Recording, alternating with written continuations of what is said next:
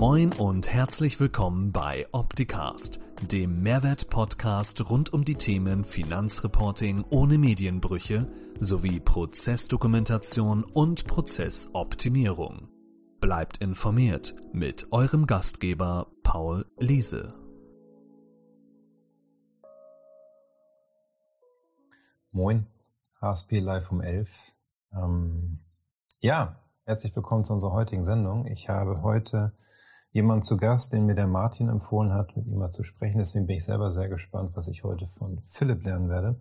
Und zwar erst habe ich gedacht, Philipp, hm, wenn ich auf sein LinkedIn-Profil gucke, dann geht es um Vertriebsmitarbeiter finden, aber das macht er gar nicht primär, habe ich gelernt. Mal gucken, vielleicht doch, schauen wir mal. Und ähm, es geht heute darum, wie ich als Kanzlei es schaffe, meine Mandanten zu binden. Und dann habe ich zu Martin Loschtak gesagt, Martin, aber eigentlich hat die Kanzlei doch gar kein Problem. Äh, Mitarbeiter zu, äh, Mandanten zu finden oder Mandanten zu halten. Ich habe immer eher das Problem, dass die Kanzlei das Problem hat, Mandanten loszuwerden, die zum Beispiel nicht digital werden wollen. Von daher bin ich gespannt, heute mit Philipp über das Thema zu sprechen. Hallo Philipp. Hallo, grüß dich. Stell dir doch mal kurz vor, wer du bist, was du wirklich machst. Vielleicht können ja mehrere Themen sein, was du machst. Äh, da mag ich gar nicht beurteilen. Und dann lass uns mal das Thema einsteigen, was ich gerade eben angeteasert habe. Sehr gerne. Also mein Name ist Philipp Konstantin Bernhard. Ich äh, habe seit acht Jahren eine Vertriebsagentur. Das heißt, wir helfen Mitarbeitern besser im Vertrieb zu werden, Geschäftsführern besser zu verkaufen, Kunden besser zu binden oder manchmal aber auch die falschen Kunden abzustoßen. Hauptsächlich geht es in dem Bereich unserer Agentur wirklich darum, ja, einen Menschen zu überzeugen, dass er das Richtige tut oder in die Handlung zu kommen. Wir haben noch zwei andere Fachbereiche. Das ist tatsächlich so im Recruiting. Das bedeutet, wir helfen Unternehmen im, auf Betriebsstellen und Vertriebsstellen bessere Mitarbeiter zu finden und gehen da mit ähnlichen Vorgehensweisen vor, so wie wir es eben aus den Vertriebsschulungen kennen. Okay. So, jetzt geht es ja um das Thema, ähm, zumindest hat mir das der Martin gesagt, wie ich als Kanzlei meine Mandanten, weiß nicht, binden kann. Der Mandant ist ja in der Regel immer sehr intensiv an seine Kanzlei gebunden, weil so eine gewisse Abhängigkeit da ist. Aber es geht ja noch ein Stück weiter. Ich würde eher sagen, Mandanten entwickeln, oder? Mandanten entwickeln ist ein schöner, schöner Schlagwort, ja, absolut. Also man hat ja so einen Sales Cycle mit einem, mit einem Mandanten oder mit einem Kunden am Ende des Tages, also mit einem Menschen. Und jeder Mensch äh, entwickelt sich ja mit seinem Partner. Das kennen wir aus normalen Beziehungen, das kennen wir aus Geschäftsbeziehungen. Ähm, ja, es kommt immer so ein bisschen drauf an, was will denn eigentlich mein Gegenüber? Und vielleicht finden wir es heute auch raus, wie man das äh, identifiziert. Also was will man gegenüber wirklich? Und wie kriege ich ihn dazu, dann in die Handlung zu kommen? Und ich finde das immer so einen schönen Satz. Also irgendwann habe ich mal diesen Film gesehen vom The Founder heißt er. Mhm. Äh, das ist der Film über den McDonalds-Gründer. Und er hat damals versucht, einen Kredit zu bekommen bei der Bank und irgend so ein Berater hat ihm zugehört. Und der hatte keinen Kredit bekommen damals äh, aus folgendem Grund, weil er eigentlich Burger verkaufen wollte. Ja, und deswegen für ein Restaurant keinen Kredit bekommen hat. Und dann hat dieser äh, Berater zu ihm gesagt, hey, schau mal, du bist überhaupt gar nicht im Burger-Business, sondern du bist im Real Estate-Business. Das heißt, obwohl McDonald's bestimmte Burger verkauft, ist das nicht das Hauptgeschäftsmodell von McDonald's. Und so sehe ich es halt auch häufig. Kann man auf jede Branche umlenken der Mandant, wenn man den entwickeln möchte, dann hat er bestimmte Ängste, bestimmte Wünsche, bestimmte Ziele. Und man muss sich einfach überlegen, okay, wer ist man denn eigentlich für denjenigen oder für diejenige? Ist man da jetzt einfach nur eine Kanzlei oder ist man vielleicht sogar viel mehr oder was ganz anderes? Okay, verstehe. Also ich höre ja häufig das Argument, ich habe überhaupt keine Zeit, mich intensiv mit meinem Mandanten zu beschäftigen, weil ich so viel zu tun habe. Wir hatten die Pandemie, Überbrückungshilfen, dann die ganzen Rückrechnungen und so weiter, was jetzt noch läuft. Dann kam noch die Grundsteuer dazwischen. Mal gucken, was als nächstes kommt. Ähm, was empfiehlst du denn einer Kanzlei, die sagt, ich möchte eine andere Bindung zu meinem Mandanten aufbauen? Erstmal zu sieben und zu gucken, welche Mandanten möchte ich eigentlich künftig noch haben? Dann das Thema, wie trenne ich mich von einem Mandanten? Ähm, wie entwickle ich dann die Verbleibenden, um meine Mitarbeiter so auszulasten, dass die sich auch alle wohlfühlen und gerne arbeiten und nicht überlastet sind? Also das Thema, das Gebilde ist ja extrem komplex. Mhm. Und häufig höre ich dann immer die Information, ja, ich habe zu wenig Leute, ich brauche mehr Personal. Aber ich bin der Meinung, dass mehr Personal das Thema nicht immer löst. Stimmt. mehr Personal ist nicht immer gut, richtig. Ja. Vieles kann man ja auch automatisieren, aber du hast jetzt mehrere Fragen gestellt, auf welche soll ich denn zuerst eingehen? Wo du dich wohlfühlst, wo du sagst, dazu kann ich Mehrwert leisten. Mhm. Ja, also gerne zu jeder, also eine Meinung hat man ja zu jeder, zu jeder Aussage. Ich glaube grundsätzlich mal so ein, ein Hauptthema ist, ähm, dass man sich mal wirklich präzise dafür entscheiden sollte, wen will ich als Kunden haben. Ob das dann nun immer der Traumkunde ist, den man am, am Schluss auch hat, ist einmal so dahingestellt, aber dass man zumindest mal eine Richtung hat. Das ist wie beim Pfeil- und Bogenschießen. Man braucht auch irgendwo ein Ziel, weil sonst geht der Pfeil halt irgendwo hin. Und jetzt brauche ich als erstes mal so einen Kriterienkatalog, um zu sagen, gut, für diese Mandanten möchte ich arbeiten. Das wären so Wunschkunden, Wunschmandanten. Und da gehört dann auch dazu, dass man sich von der alten verabschiedet. Und da man irgendwo auch einen Namen hat in der Branche, in der Region, ist es dann auch vielleicht sinnvoll zu sagen, gut, ich habe da auch schon jemanden anderen, der das vielleicht besser kann oder übernehmen kann, sodass sich der Mandant am Ende nicht noch negativ äußert in der Region, damit man seinen eigenen Ruf da nicht schädigt, sondern dass sich das Sicherheitsgefühl bei dem Mandanten weiterhin ja einfach ausprägt. Genau, das glaube ich. Okay. ist ein guter Weg. Mhm. Das heißt, Kriterienkatalog, Kriterienkatalog kann ja auf verschiedenen Ausrichtungen gebaut sein. Es kann ja sein, dass ich sage, meine Kriterien sind, dass ich einen bestimmten Branchenbezug habe oder zu einem bestimmten Businessbezug, der branchenunabhängig ist, aber zum Beispiel primär Online-Mandanten hat. Ähm, mhm. Ich stelle halt häufig fest, auch bei den Kanzleien, die haben von jeder irgendwas ein bisschen was. Und dann haben sie Mandanten, die digital sehr affin sind und welche, die voll auf der Bremse stehen und sagen, nee, ähm, Papier finde ich immer noch gut. Das ist ja auch mhm. unbenommen. Wir wollen ja keine Papierdiskussion jetzt hier aufmachen. Aber ähm, das ist ja eigentlich das Thema der Kriterien, was du ansprichst, oder? Unter anderem, ja. Also ich glaube, das Gesetz der Flexibilität, das gewinnt immer. Also wer am flexibelsten ist, ähm, kann am Schluss gewinnen. Aber wenn man keiner der Big Four ist, dann sollte man sich vielleicht überlegen, gut, welchen, welchen Branchenteil will ich abdecken, wie möchte ich arbeiten und sich trotzdem immer im Hinterkopf zu behalten, mein Mandant ist ein Kind, was ich an die Hand nehmen muss und durch einen Prozess durchführen muss, damit er sich nicht unsicher fühlt. Also egal welchen Weg, egal welche Nische, egal welche Spezi Spezialisierung ich wähle, am Schluss muss ich denjenigen immer an der Hand nehmen. Mhm. Bedeutet, ich brauche die Zeit dafür. Oder man bildet es digital ab. Also es gibt ja ganz viele KI-Tools oder äh, System, ja, Automatisierungen, die man miteinander verknüpfen kann, zum Beispiel über Zapier, das ist so ein, ja. Bindungsglied zwischen vielen verschiedenen Einzelsoftwaren sich da mal so einen Plan zu machen, was möchte ich, wie sollte es aussehen und dem Kunden die Möglichkeit geben, das zum Beispiel digital, aber auch ja, in Papierform zu übermitteln. Auf jeden Fall so, dass es für mich einfach ist und ich mir Arbeitszeit sparen kann. Gut, damit sind wir ja wieder bei meinem Lieblingsthema. Das bedeutet ja, dass ich mich mit den Prozessen meines Mandanten beschäftigen sollte, um zu verstehen, wie er heute aufgestellt ist, um ihm zu helfen, wie er sich morgen anders aufstellen kann. Ja. So, jetzt mal kurz, man ihn entwickeln will, ja. Mhm. Nochmal kurz zum, aus, aus diesem Vertrieb ist ja häufig so ein emotionales Thema. Man entscheidet sich ja nicht immer wirklich für das beste Produkt, sondern häufig für den Typen oder die Type hinter dem Produkt. Mhm ist meines Erachtens ein wichtiger Faktor. Es bringt ja nichts, wenn ich als Obernerd ähm, in der Region bekannt bin, aber menschlich das Ganze irgendwie nicht funktioniert und man deswegen mein tolles Produkt, meine tolle Leistung nicht in Anspruch nimmt. Was rätst du da den Unternehmen oder den, den ich sag mal, vertrieblich angehauchten Mitarbeiterinnen? Hm. In welchem Bezug? Also grundsätzlich Vertrieb hast du recht, ein Teil davon ist emotional. Also wir entscheiden uns emotional für etwas oder gegen etwas anderes. Und danach kommt halt das Logische. Also man braucht schon beides bis zu dem Punkt, wo die emotional der Mandant verhaftet ist und gesagt hat, ja, mache ich. Und danach kommt das Logische, also Zahlen, Daten, Fakten zum Beispiel. Ja.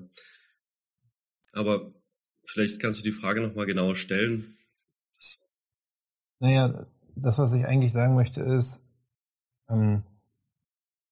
wenn ich jemanden anspreche, wenn ich jemanden sage und von meinem Produkt überzeugen möchte, klar muss ich mhm. erstmal sagen, ich bin begeistert davon, ich nutze es selber, ich mache es selber so, ich lebe es auch so. Weil, ähm, egal wie gut oder schlecht ein Stück Software-Tool ist oder wie gut oder schlecht eine Leistung innerhalb der Kanzlei ist, entscheidet ja häufig auch darüber, wie stark mir der Mandant vertraut. Und eine, und eine, eine Weiterentwicklung eines Mandanten hat ja auch was mit Vertrauen zu tun und was man in den ersten Momenten erlebt. Und wenn ich jetzt zum Beispiel als extrem digital affiner Mandant, weil ich sage, ich möchte alles digital machen, eine Kanzlei vor mir finde, wo ich gefühlt immer sehe, da steht jemand auf der Bremse oder will meine Ideen oder meine kreativen Sachen nicht umsetzen, dann mhm. bin ich ja schnell an dem Punkt, wo ich sage, das ist nicht mehr die richtige Kanzlei. Dann kommen wir zu diesem Kriterienkatalog, was du sagtest, finde ich sehr gut. Will ich diesen Mandanten überhaupt haben oder kann ich ihn überhaupt? Will ich das überhaupt abbilden? Und ich finde das so ein, so ein Umdenken eigentlich notwendig, weil zum Beispiel für mich in meinem Unternehmen gesprochen, sage ich, ich muss mir die Kanzlei aussuchen und die gibt's halt nicht überall, die diese kreativen Themen und Ideen, die wir machen, mit umsetzen kann und will. Mhm. Ja. Deswegen nochmal zurück, das hat ja was mit dem Thema Emotionalität zu tun. Vertraue ich, wie werde ich abgeholt, wie werde ich mitgenommen und wie werde ich weiterentwickelt. Und wenn ja. ich das will, aber heute noch nicht kann, wie entwickle ich das in meiner Kanzlei, um die Mandanten so zu binden oder weiterzuentwickeln? Mhm. Also ich glaube, man muss nochmal differenzieren in wie glaubt der Mensch und was will das Unternehmen. Ja? Also wie glaubt der Mensch? Am Schluss muss er ja vertrauen. So, ne? Ohne Vertrauen gibt es keine Kaufentscheidung. Und es gibt so ein paar Grundkriterien, was man sagen kann, was Vertrauen bedeutet. Also ich vertraue der Sache, ich vertraue meinem Gegenüber, ich vertraue dem Unternehmen und ich vertraue mir selber. Das sind so vier große Punkte, die man ansprechen kann. Und wenn eins von diesen vier Punkten nicht stattfindet oder nicht mit einem grünen Haken am Schluss versehen ist, dann wird dieser Mensch erst gar nicht in eine Kaufentscheidungsphase kommen.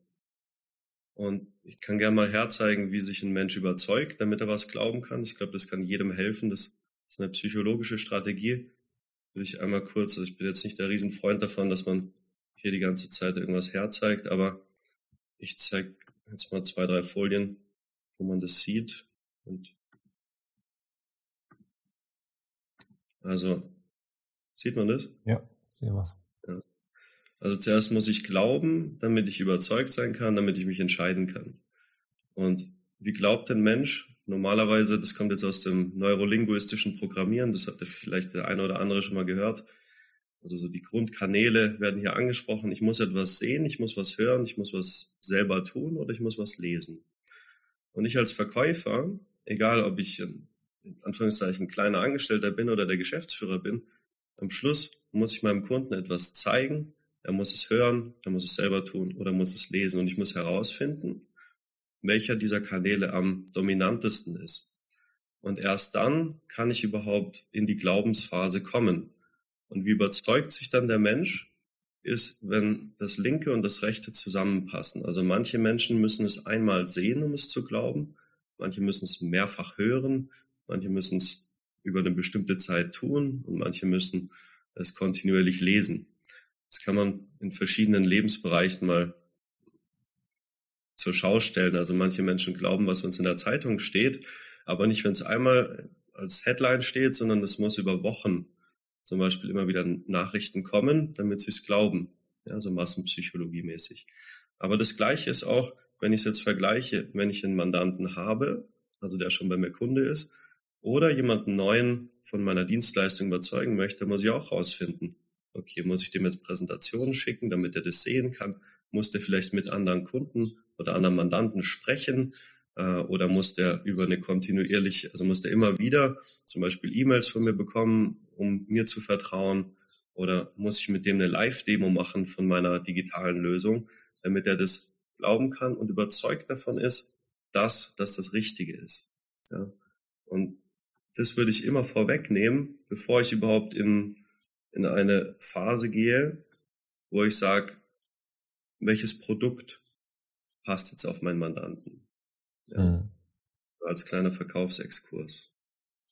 Und danach in der Bedarfsanalyse auch herauszufinden, gut, ich habe hier so zwei Listen. Einmal meine Wunschliste an Kriterien für meinen Traumkunden zum Beispiel. Da sind beispielsweise 20 Stück drauf.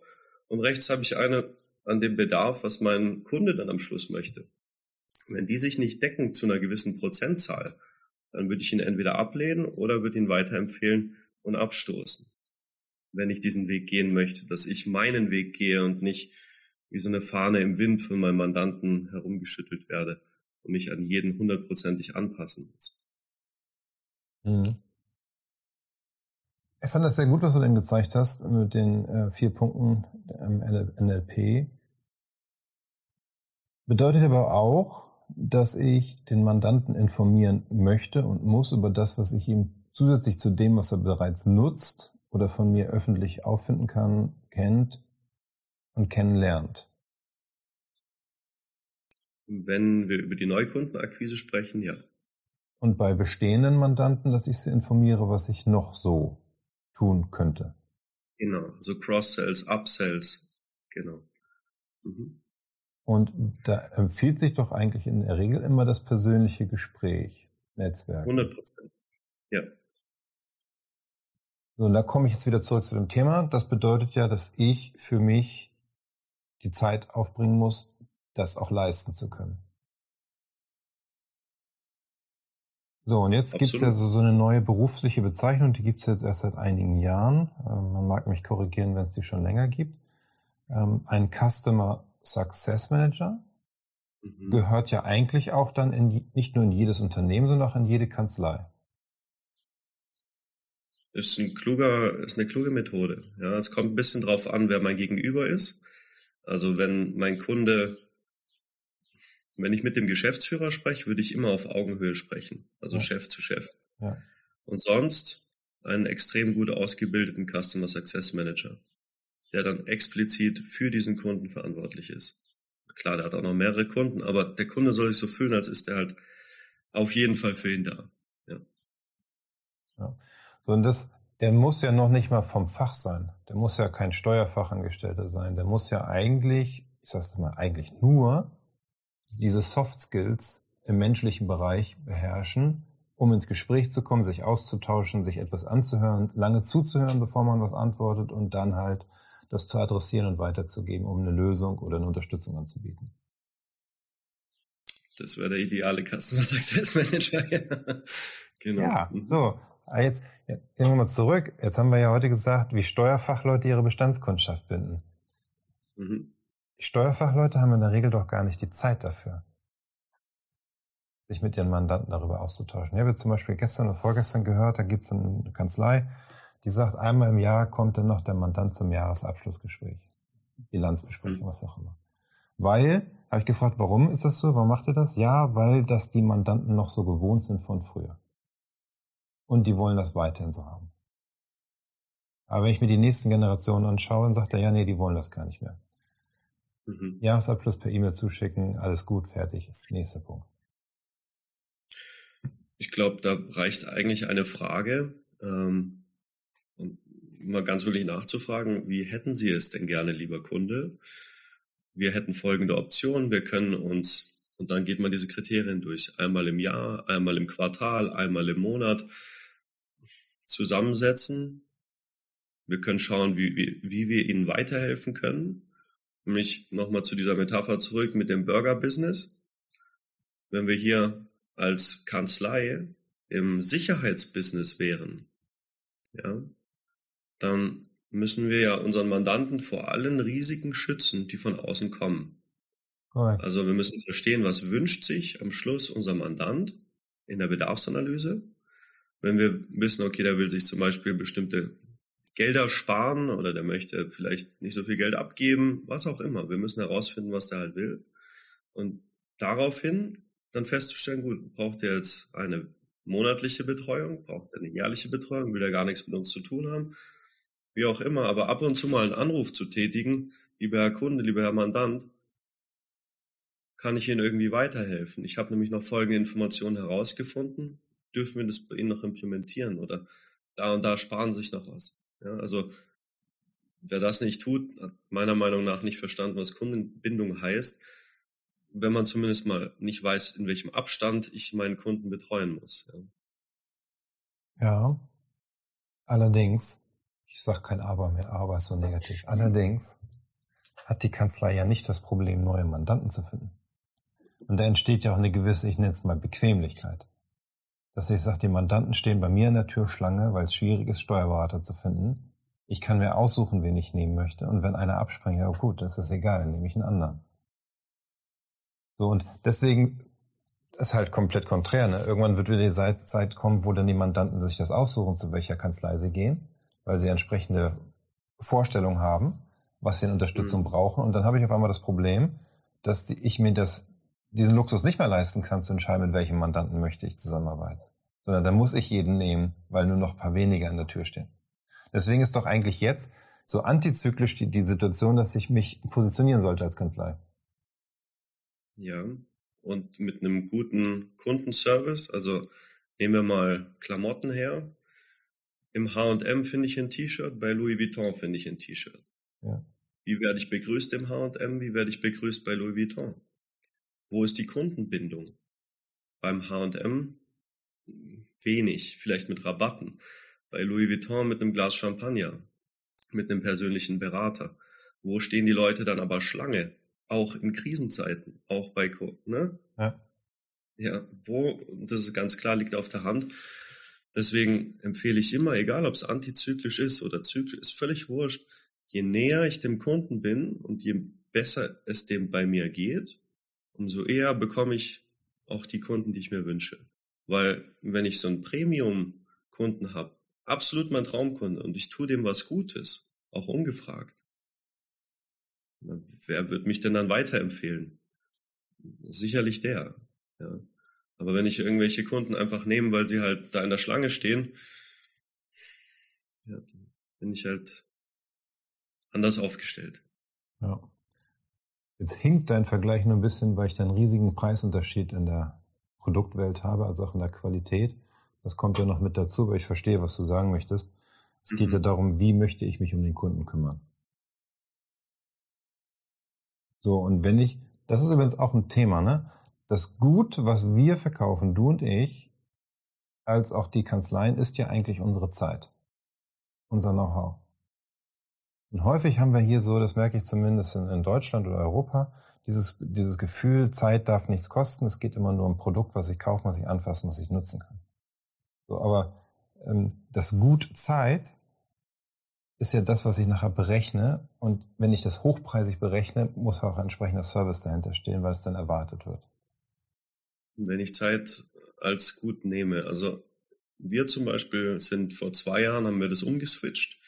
Wir haben gesagt, eine, also davor war zum Beispiel so eine Stunde Zeit 1500 Euro wert bei uns. Ja. Eine Vertriebsschulung. Jetzt machen wir das anders. Wir verkaufen nur noch das Ergebnis. Und wenn wir das Ergebnis verkaufen, je besser wir sind, umso schneller wird das Ergebnis eintreten. Ja, und in dem Fall ist es jetzt vielleicht nicht mit der Zeit einberechenbar, aber ich würde mal hingehen zu dem Gefühl, was hat mein Mandant am Schluss versus eine Stunde meiner Zeit kostet x Euro. Ja, weil es gibt ja auch Kunden, die zahlen viel für eine Kanzlei zum Beispiel. Das stimmt. Das ist interessant. Das heißt, du würdest sagen, ähm, ich helfe dir als Berater, dass dein Umsatz oder dein Ergebnis bei dir im Unternehmen, lieber Mandant, besser wird im Vergleich zum letzten Jahr. Wenn das ein Pitch ist, dann ja. Also ich zeige mal einmal so eine Sache, die hat unsere kleine Tochter mal gezeichnet, ähm, als wir Verkaufen beibringen wollten. Und das fand ich eigentlich eine, eine süße Sache. Ähm, und zwar haben wir zwei Inseln. Also wir haben dieses Wegfahren und hinzu, das sind ja so Grundmotivatoren, mit Inseln dargestellt und sie hat das damals gezeichnet, jetzt ist es halt hier so eine Grafik. Aber im Prinzip ist es das, was du gerade sagst. Also jemand möchte etwas nicht mehr haben und jemand möchte etwas haben, wie mit dem Pfeil und Bogen. Und das ist hier so das Problem. Also jemand fährt in Urlaub, ist auf dieser Insel, da regnet, der wünscht sich, hey, ich wäre gern auf der Sonneninsel drüben. Also der hat irgendein Problem, möchte hier an das Ziel hin. Das müssen wir unseren Kunden immer auch zeigen oder mit denen erörtern. Und hier zum Beispiel die Kanzlei wäre das Boot. Das heißt, das Boot ist, dass dieses Problem nicht mehr vorherrscht. Ob das emotional ist oder faktisch, ist völlig egal. Aber der Wunsch sollte auf jeden Fall ein gutes Gefühl sein. Und hier wäre es sowas wie Unwissenheit. Ich weiß nicht, wie ich meine Steuer richtig mache. Ich weiß nicht, wie ich bestimmte Steuersparmodelle habe oder etc. Ich habe Angst davor, dass der Fiskus kommt und mir noch mehr Geld wegnimmt etc. Also die Thematik an sich kennt jeder Steuerberater oder jede Kanzlei besser als ich, was hier für Ängste sein können. Aber was hier sein soll, Schutz. Ich bin der Ritter, ich bin der, ich bin der Wachturm, ich halte Ausschau, dass dir nichts passiert, ich vermittle dir Sicherheit. Und da dieses Vehikel ist dann am Ende die Kanzlei. Und dann kannst du so einen Angebotssatz, wie du gerade auch beschrieben hast, perfekt am Markt platzieren. Also ich kenne ich kenne Finanzberater, die machen zu zweit, sind nur zwei Leute im Unternehmen. Ein ähnlicher Customer Success Manager, der macht noch ein bisschen Kaltakquise und einer, der prüft die ganzen äh, Verträge und macht die Verträge mit den Kunden. Und die haben sich innerhalb von einem Jahr auf über 250.000 Euro hochentwickelt pro Monat, was für zwei Mann Unternehmen riesig ist, nur mit Privatkunden, weil die nicht den einzelnen, weiß ich nicht, normalen Verkäufer genommen haben oder den normalen Arbeiter, sondern ins Premium-Segment gewechselt sind und ausschließlich mit Geschäftsführern Geschäfte machen. Das heißt, die empfehlen die weiter, die müssen gar nicht so viel Kaltakquise machen, wie, wie sie wollen. Die haben ausschließlich ihre Traumkunden und machen eine Heidenkohle, ohne sich über anzustrengen. Ja. Das heißt, die haben aber vorher ihren Kriterienkatalog gemacht. Ganz genau.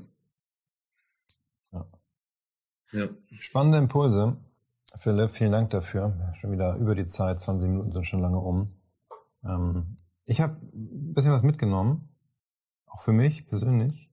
Und dass dieses Thema Customer Success Management in einem Unternehmen, unabhängig ob es jetzt Kanzlei ist oder was auch immer, in einem Unternehmen eigentlich notwendig ist. Nicht eigentlich, es ist notwendig, um Mandanten oder Kunden zu betreuen und weiterzuentwickeln und im Gespräch zu bleiben. Weil vielleicht auch nochmal, ich merke es ja bei meinem Support-Team, mein Support- und Consulting-Team schafft es, die Tickets, die reinkommen, wenn jemand ein Thema mit der Software hat, wie auch immer, zu lösen. Auch in der Regel innerhalb des ersten Tages, 24 Stunden später, äh, mindestens reagiert oder auch tatsächlich komplett gelöst zu haben. Finde ich eine gute Quote. Aber wir wollen ja auch im Kontakt bleiben, wenn jemand sich nicht bei uns meldet, weil etwas nicht funktioniert, sondern informieren, so wie heute in der Sendung, was es bei uns Neues gibt und was wir für Impulse teilen möchten. Deswegen vielen Dank, Philipp, dass du das mit mir geteilt hast. Dankeschön, dass ich hier sein durfte. Sehr gerne. Ich wünsche allen, die zugehört haben oder zugeschaut haben, ein tolles Wochenende. Ähm, hoffentlich mit ein bisschen Sonne. Also hier in Hamburg sieht es gut aus aktuell. Ja, soll auch so bleiben. Ich weiß nicht, wie ist es in Wien? Wir kriegen 37 Grad, also wir werden schwitzen am Wochenende. okay, dann wünsche ich dir eine kühle Umgebung oder gute Danke. gekühlte Getränke. In dem Sinne, bleib gesund, mach's gut. Ciao. Du auch. Tschüss. Das war Opticast. Ich hoffe, es hat Ihnen gefallen. Für alle Neuigkeiten von HSP folgen Sie uns gern auf Facebook, YouTube, LinkedIn, Xing, Twitter oder Instagram. Tschüss und bis zum nächsten Mal.